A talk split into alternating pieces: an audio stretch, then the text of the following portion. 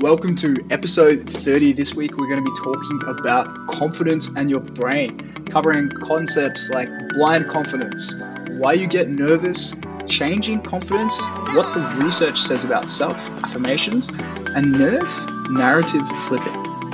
And also, we'll be covering the Dunning Kruger effect, the unforgettable achievement file, and controversial one here, the myth of power poses. And as always, four practical brain tools for you to boost your confidence in your life. So, let's get started.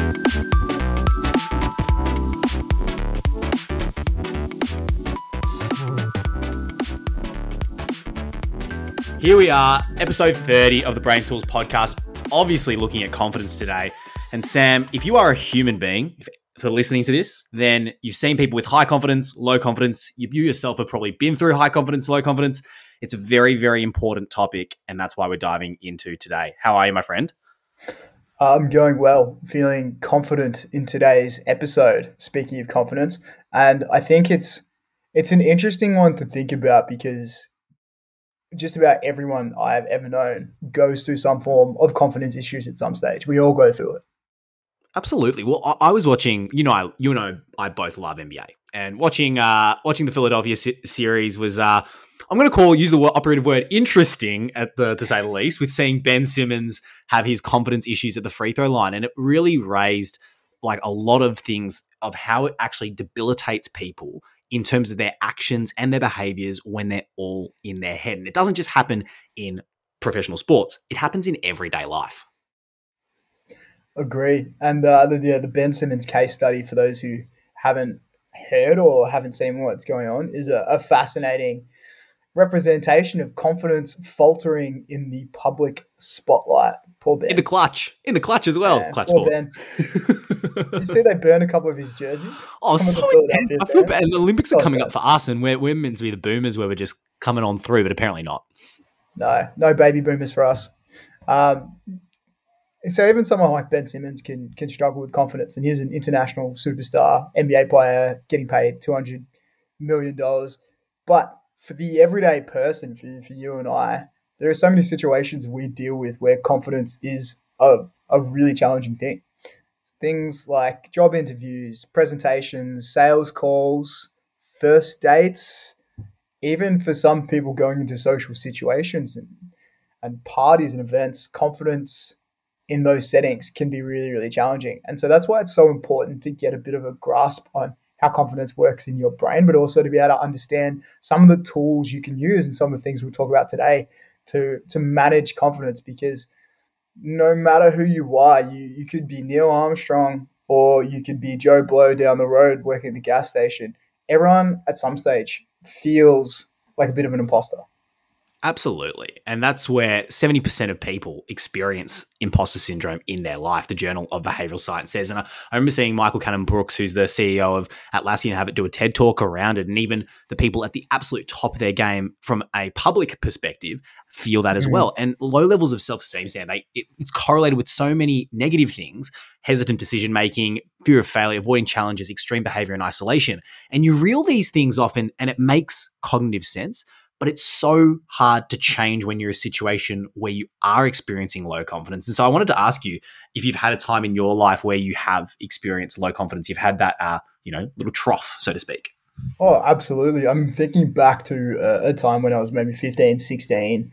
I experienced some social ostracization. I was uh, excluded from a couple of groups at school, and it had a massive impact on my confidence, which has a flow and effect to everything you do because once your confidence falters in a couple of domains, suddenly just because you feel like people don't like you at school, you play basketball worse, your grades go down, your ability to communicate and connect with your family uh, decreases and, and suffers. So I've seen just how big an impact confidence has across domains and across all areas of life.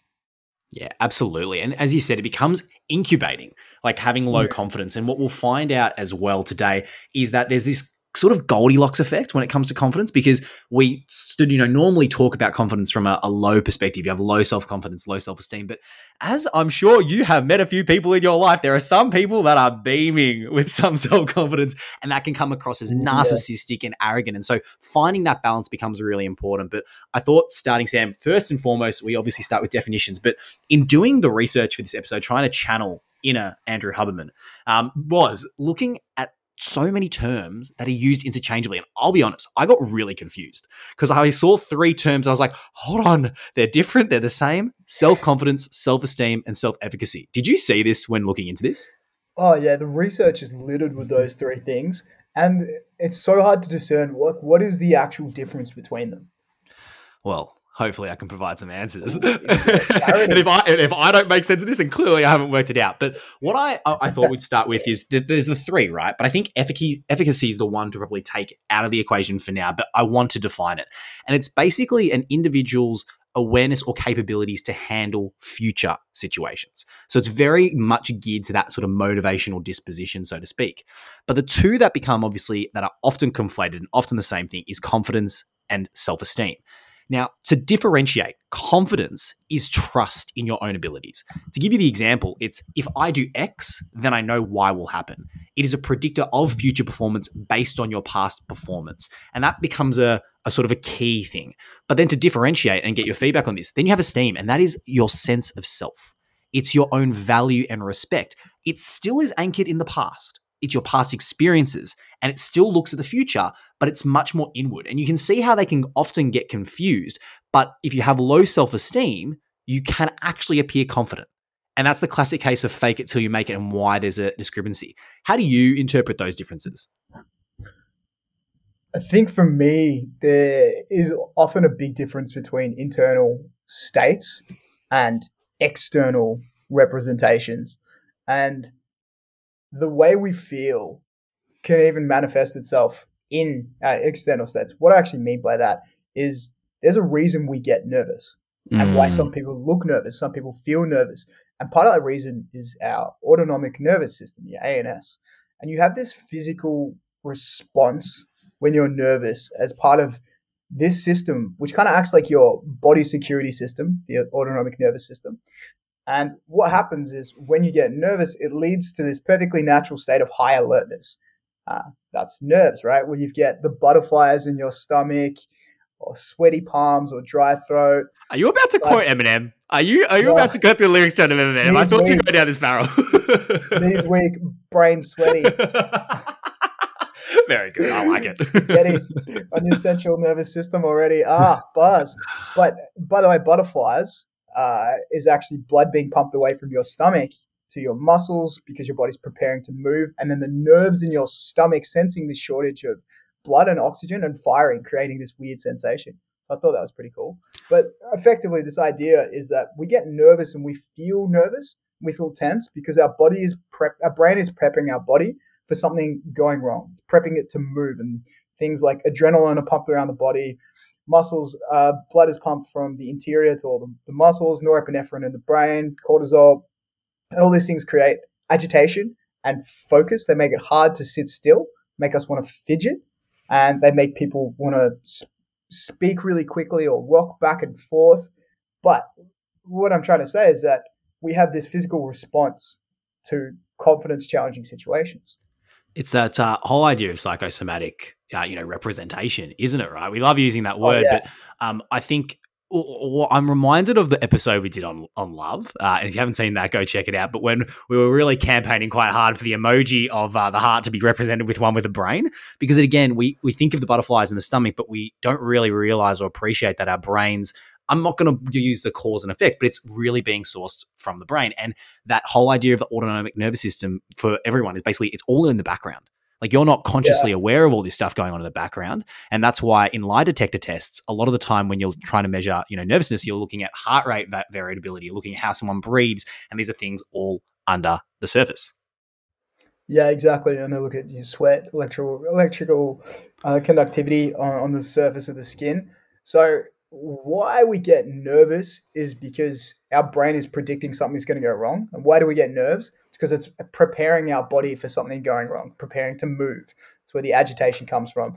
But the crazy thing is that the body response to nervousness and to excitement is almost the exact same. Wow. Really? Almost the exact Seriously? same. So the manifestations in your body, the things you feel when you're nervous, is almost the same physical response as excitement, uh, which is crazy. two sides of the same coin, isn't it?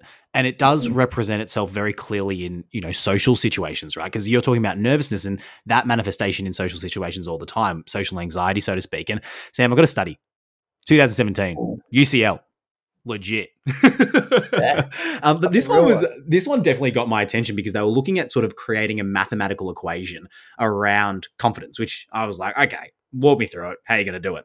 And so what they basically did was they had 40 healthy participants. And what they wanted to do was do a social evaluation task while an MRI scanner. So I want you to imagine they looking they're in the MRI, they're doing a social evaluation. And it's basically Tinder. I'm not even kidding. So basically what happened is there was just a bunch of random people that were rating them, 184 strangers, with a form of thumbs up or thumbs down. Literally like Tinder. And so what was happening prior to this is some were geared to expect positive feedback from um, some groups, and others were geared to receive negative feedback. So you can imagine they reached that steady state of expectation of the positive and the negative. And after a couple of trials, they actually found the people that got used to the positive feedback, when they received a bit of negative feedback, their self esteem, their self confidence took a massive hit. And it showed you the idea of social prediction errors. When there's a difference between what we expect to be given versus what is actually given. And I've got a quote from one of the docs in this, and they sound said, We found that self esteem changes were guided not only by whether other people liked you, but were especially dependent on whether you expected to be liked. I found that fascinating. Your thoughts? My thoughts are it makes a lot of sense when we think about this concept of reward error prediction coding. It's a really fancy way of saying the brain freaks out a little bit when something goes out of line with what it expects going to happen, what prediction is going to happen. And it makes a whole bunch of changes after that moment because it says, hey, that was unexpected. So, what you're saying is when we kind of expect to be liked or for a certain social result and that doesn't happen, then we take a much bigger hit to our esteem and our confidence if it wasn't the case otherwise. Absolutely. And it raises the question of like, and we'll get to this as we get to the brain tool shortly, is, you know, how do you, like, with impact on students, the impact on, Oh, like, right. just in the workplace is like too Yeah. much of a good thing. Of probably too much, right? Too much praise, too much this, too much that, and the ramifications of too much quote unquote confidence, not just not enough. It's kind of reminds me of that butterfly effect that a lot of kids have where they their self-esteem becomes really fragile because they're always told they're the best. Same thing. And then suddenly when they they're not the best, they take this huge hit and this huge fall. Um, and I know that's a really quite prevalent in you know, high achieving people in particular. They really struggle to deal with failure. But it comes back to this idea of well, can we actually change confidence? Because Do we have hope? Want right? Sam, give me hope. Can we change confidence? Can I give you hope? I can't give you hope. But according to neuroscientist Dr. Stacie Grossman Bloom, that is her name, and she studies confidence. Yes, you can absolutely change it. You can change your ability to conf- to to be confident. You can change your overall baseline of confidence and confidence in certain situations because of neuroplasticity, because of our brain's ability to change and rewire itself. But there are a couple of caveats. So, because I'm, I'm when when people get to neuroplasticity, which is the you know the brain's ability to change itself from a synaptic perspective, how does it work when it Mhm. comes to confidence? Because this is a, a a a black box for me. it's a bit of a black, black box to, to me as well until I dug into some of the research. But from what I understood from Dr. Stacie uh, Grossman Bloom's work, is that confidence to be changed has to be built. It actually has to be learned and rewired. Um, so when you think about confidence in particular situations, confidence in that situation has to be learned confidence has to be built through experiences, through events, through successes, through repetition of success effectively to change that narrative. The thing is, there's no on and off confidence switch. It can be great to just say, oh, I'm confident now, change my brain. You know what? Kieran, don't worry about it. Don't worry You're giving me grey area. Uh, effectively, what, what the research says is much like many other attributes of who we are, when we have to learn something such as confidence, even even though it is not perhaps a skill, in some ways it is because we really have to myelinate those pathways in the brain and, and form those connections and associations between responses, uh, behavioral responses and emotional responses and brain and body responses and situations. Mm. And so to leave with a bit of a quote from the good doctor, she said, I would tell people to keep working on confidence because repetition and practice is how you change your brain to accommodate newfound confidence in a way that can be lasting and meaningful. Yeah, that's uh, heavy to be honest with you. I think in Yeah, terms of the big one. confidence part, which is it, it is appearing like most things when it comes to the brain and that first principle, it's just it's a learned thing. It's a learned behavior with Learned obviously thing. genetic predisposition. And I think when anything is a learned behavior, there's obviously going to be an outcome. And the outcome, if confidence is that there's obviously, as we said, low confidence, and then there's going to be excess confidence. And so before we crack into the brain tools, I thought it'd be good to just speak to the downside of uh, too much confidence, so to speak, too much esteem. And I think the first point is just narcissism and arrogance, right?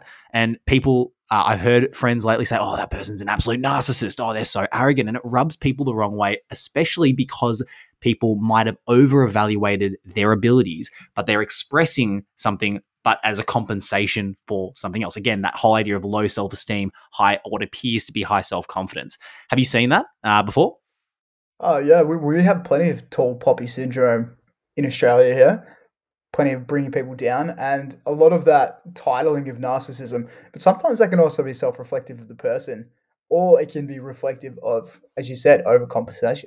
Absolutely. And I think a, nice beeline into that is then the Dunning Kruger effect. And we sort of, you know, that it's a bias where we talk about overconfidence, but those that think they know lead to overconfidence in their abilities and that actually leads to suboptimal decisions. Because if you actually don't know, but you think you know, then you make decisions based on that. And it's really interesting when you look at this curve, which I'm sure you've seen before. The more expert you are, you start to realize Socrates' quote of "I know that I know nothing" starts to become a legit thing. Um, and you know, obviously, when you start to reach mastery, then you know the the difference between what you actually know and what you think you know starts to become closer together.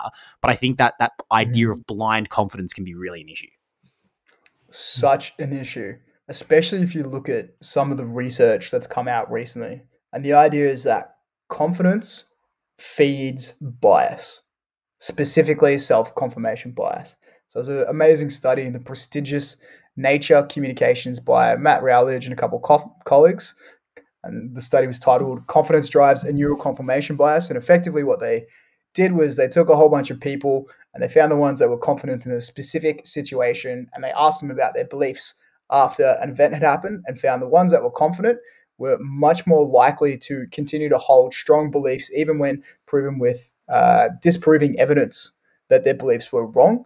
And so they became really biased uh, and prone to that confirmation bias. A good example of this is the classic overconfident Trump supporters believing the election was rigged even after it was proven otherwise. And so it's that idea that the more confident you are in an idea, the more biased you can be as a result of that confidence. Absolutely. It incubates itself. As I said, confidence breeds further confidence a lot of the time until it's completely destroyed when you realize you've made the wrong decision and you shouldn't have done it in the first place. Rant over. exactly right. Exactly right. Confidence causes us to ignore things we disagree with, even if they might be true. It's almost like this part of our brain shuts off. So that's wrapping up this section on the context of confidence in the brain. If you really want to learn and recall this information, what you need to do is spend some time now wrapping up what you learned. Get out a pen or your phone, write your notes, just write down three things that you learned because recalling means it's going to stick in your brain longer. And after the break, we're going to give you four brain tools you can use for confidence.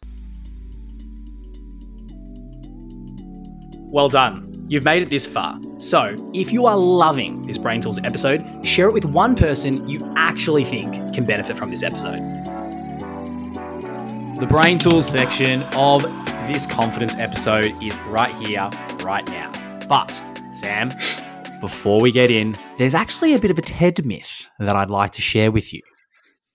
You know how much we love busting myths. Uh, we try our best.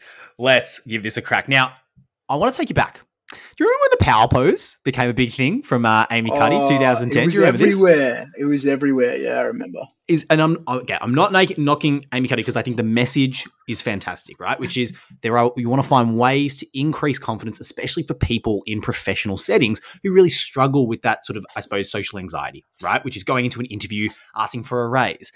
But the long and short of this was she basically was positing through this paper that one of two power poses can boost your self confidence, but explaining through a mechanism. And the mechanism that was explained was an increase in testosterone by circa 20% and decrease in cortisol by 25%. And this TED talk has been viewed 43 million times. Now, let's sort this one out. There were 11 studies in 2017 from CRSP and the Social Psychology and Personality Science, which basically showed the original paper was flawed. They tried to replicate it to 200 people compared to original studies, which only had 42 people, and it failed to duplicate that effect. And the co author that did it with Amy Cuddy, again, not slandering Amy Cuddy, it's the paper, it's the research. Dana Carthy, Carney, she was the co author, reviewed and also noted there was a flaw with the experimental design. So the key thing to note is just to note that it's not that you do a power pose and then two minutes for two minutes and two minutes later you are the most confident human alive. It seems nice, it seems like a silver bullet, but it's not necessarily the case. And so I wanted to address that one up front because it's not going to appear in our four brain tools today, even though people might have been expecting it to do so. oh yeah, I'm done. Ted. Beware of TED talks. Beware of research and the issue with the replication crisis when it comes to psychological research. I'm glad you called it out because it's something that I've seen over and over again. Other people, kind of in the, the brain and mind space, talk about that exact problem that people think they can just power pose their way to confidence. Absolutely. And what we'll find out is it's something different, which is what my first brain tool has to do with. And it's time to share it, Sam. Brain tool number one paint your body language picture. Okay, no idea where you're going with this. I just one. love that subtle person. You're like, Kieran, what are, are you trying to do like a John Mayer lyric song? Like, what's going on here? I'm not. I don't know what you're talking about. If I, I'm not your French girl, what are you doing right now?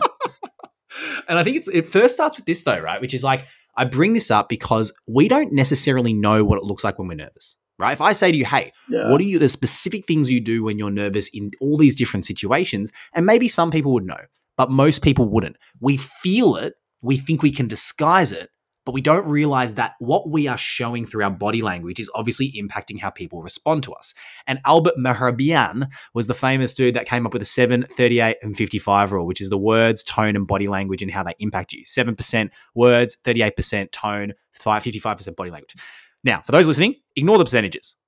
They literally don't make any sense whatsoever. But the principle behind what he's saying does, which is what we actually do in terms of our physical body language does have a really big impact on how we appear to other people and then how they interact with us. And there's a feedback loop.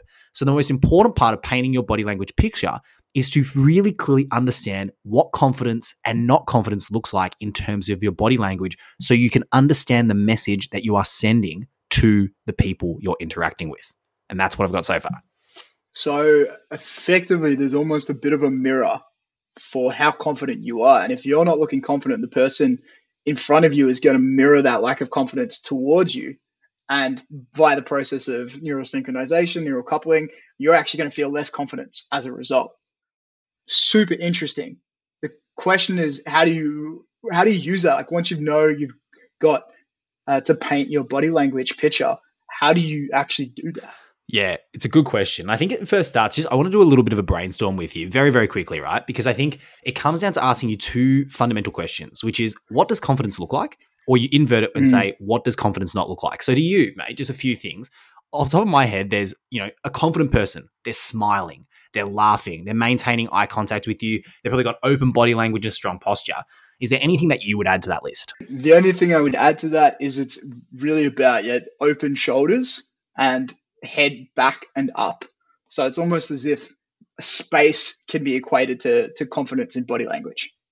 Absolutely. And that's where the whole idea of the fidgeting also comes as well, like speaking too Mm. fast, the tone that you're speaking as well, how you use your hands. And so to get really practical here, once you've identified what a good f- framework for strong or great positive body language actually looks like to exude confidence, and you've obviously done the reciprocal, which is what it doesn't look like, now it's time to video yourself. You've got a framework. Let's Oh. pick a oh. situation. let's say you're doing public speaking. Let's say you're doing a sales meeting. Let's say you're just doing a just everyday social situation. You need to have a mirror. So you video yourself, and then you actually have this framework to say, hey, how many did I look like I had really open body language? Did I not? Was I smiling? Was I not? And the reason I bring this up is I remember getting feedback from one of my first sales meetings when I was first starting the business. And man, oh man, I thought I was this charismatic, swagger, smiling. No, literally, I didn't smile the entire time, but I thought I did. I was speaking way too fast, which to be fair, I still do. I literally looked like a murderer that sounded nervous. That's literally what wow. it came across like. And I had no idea about it. There was no feedback loop. And once I saw that yeah. against a framework, then I was able to say, hey, I might not be 100% confident right now. I might not be actually there. I need to fake it till I make it. Let's actually adopt these things. And then what happened is people responded to me differently. And because I have an inherent fear of rejection where I want people to like me, I noticed some more positive cues back to me. I built a little bit more confidence. I was able to actually act in that conversation, and it was a big trigger change. So that's basically the core root of painting your body language, language picture, which is brain tool number one. So get some understanding of what your body language is like when you are unconfident or not feeling confident in certain situations by using video, and then use that to counter that non-confident body language and start to move to a place where you're actually exhibiting confidence and you have this feedback loop which then makes you more confidence because people reciprocate that is a very good summary, Sam. Brain tool number one off the books. Brain tool number one uh, leads us into brain tool number two, which is nerve narrative flipping. Nerve mm. narrative flipping. And so the idea is that what we talked about earlier, nervousness and excitement are almost the same thing in the brain and the body, which means you can hijack this to improve your confidence simply by changing your narrative of how you're experiencing that feeling. If you tell yourself, this isn't nervousness, this is excitement, and list out the reasons exciting, you're able to flip the narrative, flip the nerves, and flip your confidence. So simply saying, I am excited, and telling yourself you feel excited whenever you feel nervous will help you be more confident in situations. Yeah, it's it's almost a form of cognitive reappraisal, which we were talking about before, which is you're changing oh, is, that yeah. lens of hey, and as we said before, and I loved that point where you said was um, that nerve nervousness and excitement are basically two sides of the same coin, and it's literally mm. that you're flipping it the other way like a coin um, to obviously look at the excitement part. Exactly right, and you hit the hit the nail on the head when you said it's really similar to cognitive reappraisal. So go back and listen to our former episodes uh, on well-being or on stress, uh, specifically the episode we did uh, uh, at work as well, because we talked about it there. And it's this idea that as anxiety and stress response is the same as the excitement response in the brain, but they feel different because of this top-down perception of what we think they are or the verbiage we use to describe it. I'm so anxious right now. I have so much anxiety, even though they're identical uh, physiologically if you change that verbiage, if you change the way you think of that to excitement, you're actually able to change the way you perceive that. And this is called anxious reappraisal. So really similar to cognitive reappraisal, called anxious reappraisal. And there's a whole slew of research out there, big body of work. One paper in particular, which is Get Excited, reappraising pre-performance anxiety as excitement, found that by just telling yourself, I'm excited rather than I am anxious, people were able to switch the impact this physical sensation had on their confidence levels. Yeah, that makes sense to me as well. And that that notion of cognitive versus anxious reappraisal is a, really nice adage, uh, adage rather to it. My my question here is then like implementing this because I'm trying to understand cognitive reappraisal is obviously taking, you know, something that you've experienced and trying to obviously flip it in a turning direction. What about an example when it comes to anxiety and excitement? It's really simple, and it's a three word rule I've heard used by everyone from Dr. Andrew Huberman himself, Sarah Grossman Bloom talks about it, a couple of other people in the, the confidence and neuroscience space. Rather than saying, I am anxious, say, I'm excited right now. That's it. All you need to do is tell yourself, I'm excited right now when you feel those feelings of anxiety. And by doing this over and over again, you'll be able to flip that frame from anxious to excited and therefore flip the impact that has on your performance. Brain tool number two So anxious reappraisal, change it from anxious anxiety to excitement, and those three magical words is not "I love you," but "I am excited." Oh, I like that. That was really very advertising of you. and that's brain tool number two. well, that uh, leads nicely into brain tool number three because you know we're trying to shift our mindset from anxiety to the excitement, and I think brain tool number three is then called unforgettable achievement file. Now it seems really weird. Again, advertising sounds like a really really big thing but the, the, the key i think issue that people sometimes have myself i would actually put up and include myself here is we can get really caught in the weeds of everyday life and we don't actually take time to reflect mm. and smell the roses we're constantly you know we talk about the hedonic uh, treadmill or hedonic ad- adaptation there's always something next that we're trying to strive towards as we go up a hierarchy but we don't realize we've generally achieved heaps more than we actually think but you have to take stock you have to actually sit there and be like, hey, what have I achieved? And looking back at that. And so that's the really clear solution here is creating a list of all your achievements. And when you are in doubt, when you might be experiencing imposter syndrome, when you might be experiencing low confidence, it's now time to actually look at it, to actually remind yourself, hey, I can do this. It's reminding me of that concept of negativity bias, where we have so much more valence and salience in our brain to detecting negative events and especially our failures and recent failures, if you take into account availability bias and things that happen more recently to us, we put more stock towards. So that's a really good point because if you don't remember all the things you did amazingly well in the past, you're going to focus on the things that you stuffed up in the present. Question Did you find any papers that supported some of this? So surprisingly, yes. I had a lot of doubt about this. So hey, I found I found uh, this um, tool lying about, and I was like, okay, let's let's suss this out paper in the Journal of Experimental Social Psychology 2013. And they actually did this when it came to job interviews. And they had people, uh, two two groups, obviously a control as well. And one group was shown, um, you know, their all, all their achievements and what they actually had done in their life prior to the interview. And the other group shown the things that they hadn't done or had not achieved. And then obviously control where they had nothing. And what they found is that the people who were interviewing, the interviewers, actually preferred on statistically significantly the people that had been primed through looking at their achievements. And that was just a really simple thing to go through. It wasn't any other anything else than looking at a couple of achievements that they had. And I think then when it comes to implementing this is knowing, and I, I want to make a really clear caveat because I think it can be very easy to go down the track of what have I achieved in my career, right? And that's where you know you get mm. your self worth from. Oh, like, naturally. Hey, this is what I've done. But I think that's a good question. What have I achieved in my professional life? What have I done in my career? But what have you achieved in your personal life? Being in a relationship for two or three years is an achievement, right? It's a hard thing to do to be in a relationship, right? And taking stock of that. Um, and the other one that I've got here in this list that you could create is what have you helped other people achieve?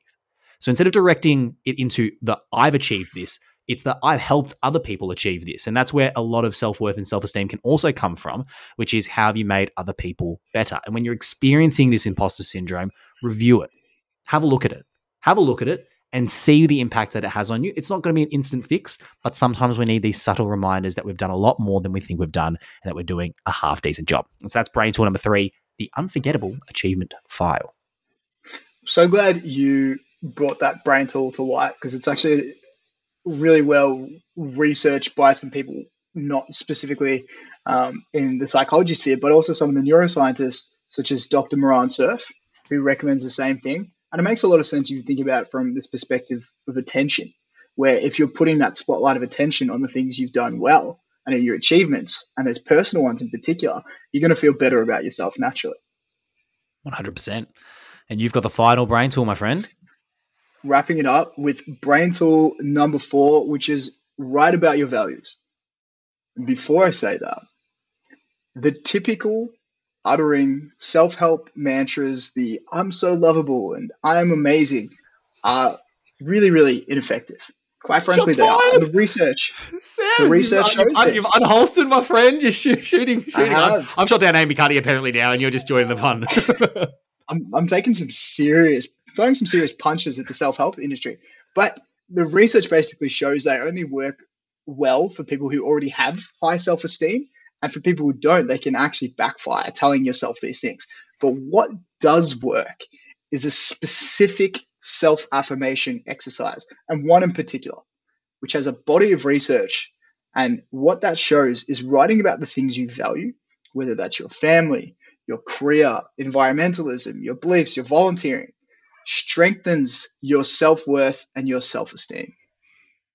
Mm. So, can you help me understand? Then, so that's the values part. What would be the the opposite part to this then? If uh, if that like you know in terms of self affirmation, if I didn't, if I was writing my, my values, I get this, which is the family, the career.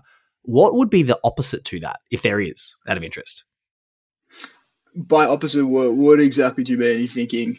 Well, I'm thinking like in terms of values being quite intrinsic to you, right? Which is, you know, yeah. but like that seems quite different from a, you know, what you've achieved, if that makes sense. It is, but I think that's part of the reason why it works so well, or from what I understood from the body of papers on this. And that's because what they found was showing this self affirmation can boost things like performance, improve our responses to threat, minimize anxiety, stress, defensiveness associated with threats to ourselves, etc., etc., etc.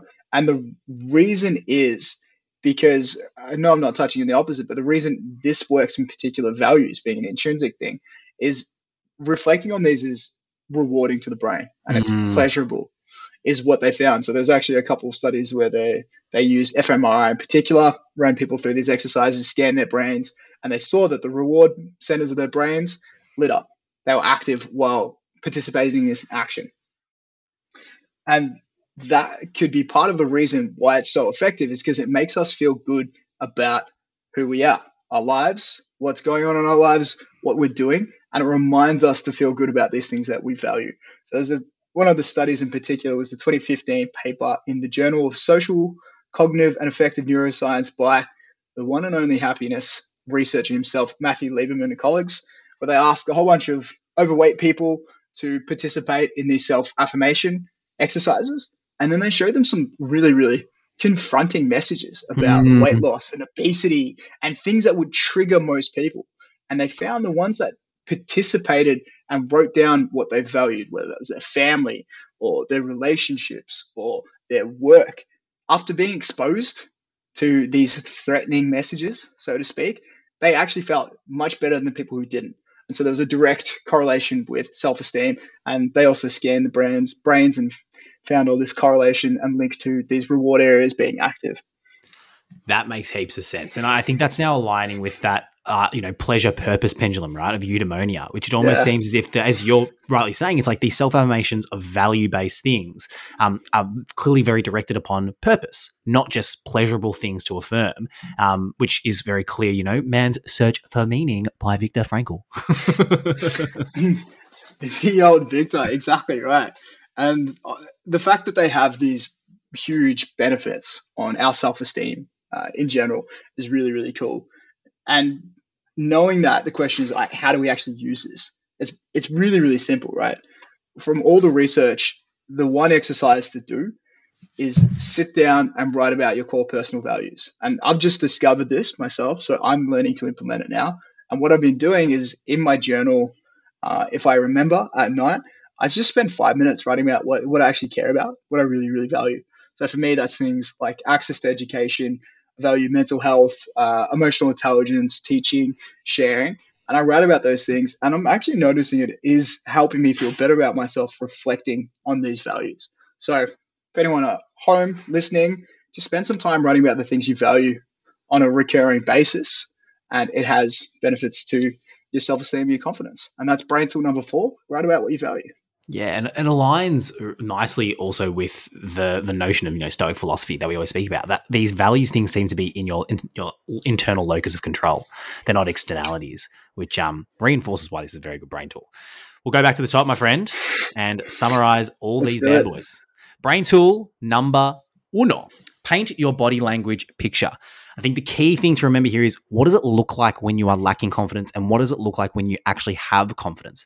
Really assess that and then get a mirror, video yourself, or get feedback from someone watching you in different situations that you feel you lack confidence, i.e., you don't think that you can achieve or execute accordingly. Doing this is a really good feedback loop, which will help you iterate your behavior appear more confident, and then obviously interact with people in a much more confident way.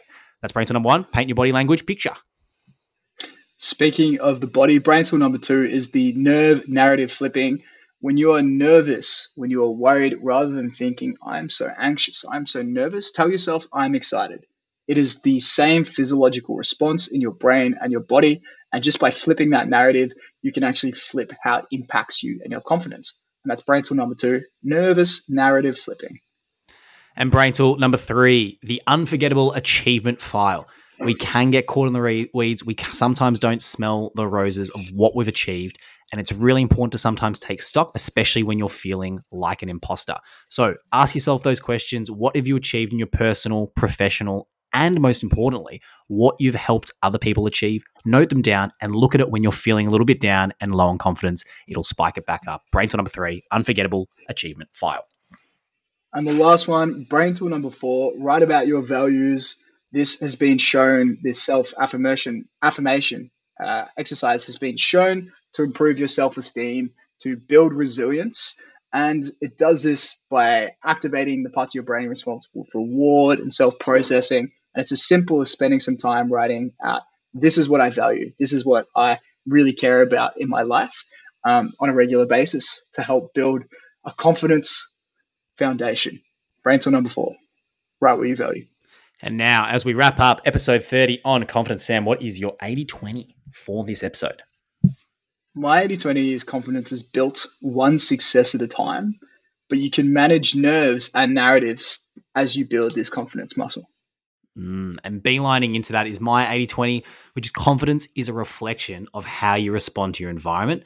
Really looking at those things that you control, the values that Sam discussed is really, really important so that you can execute and go on your merry way in a confident manner.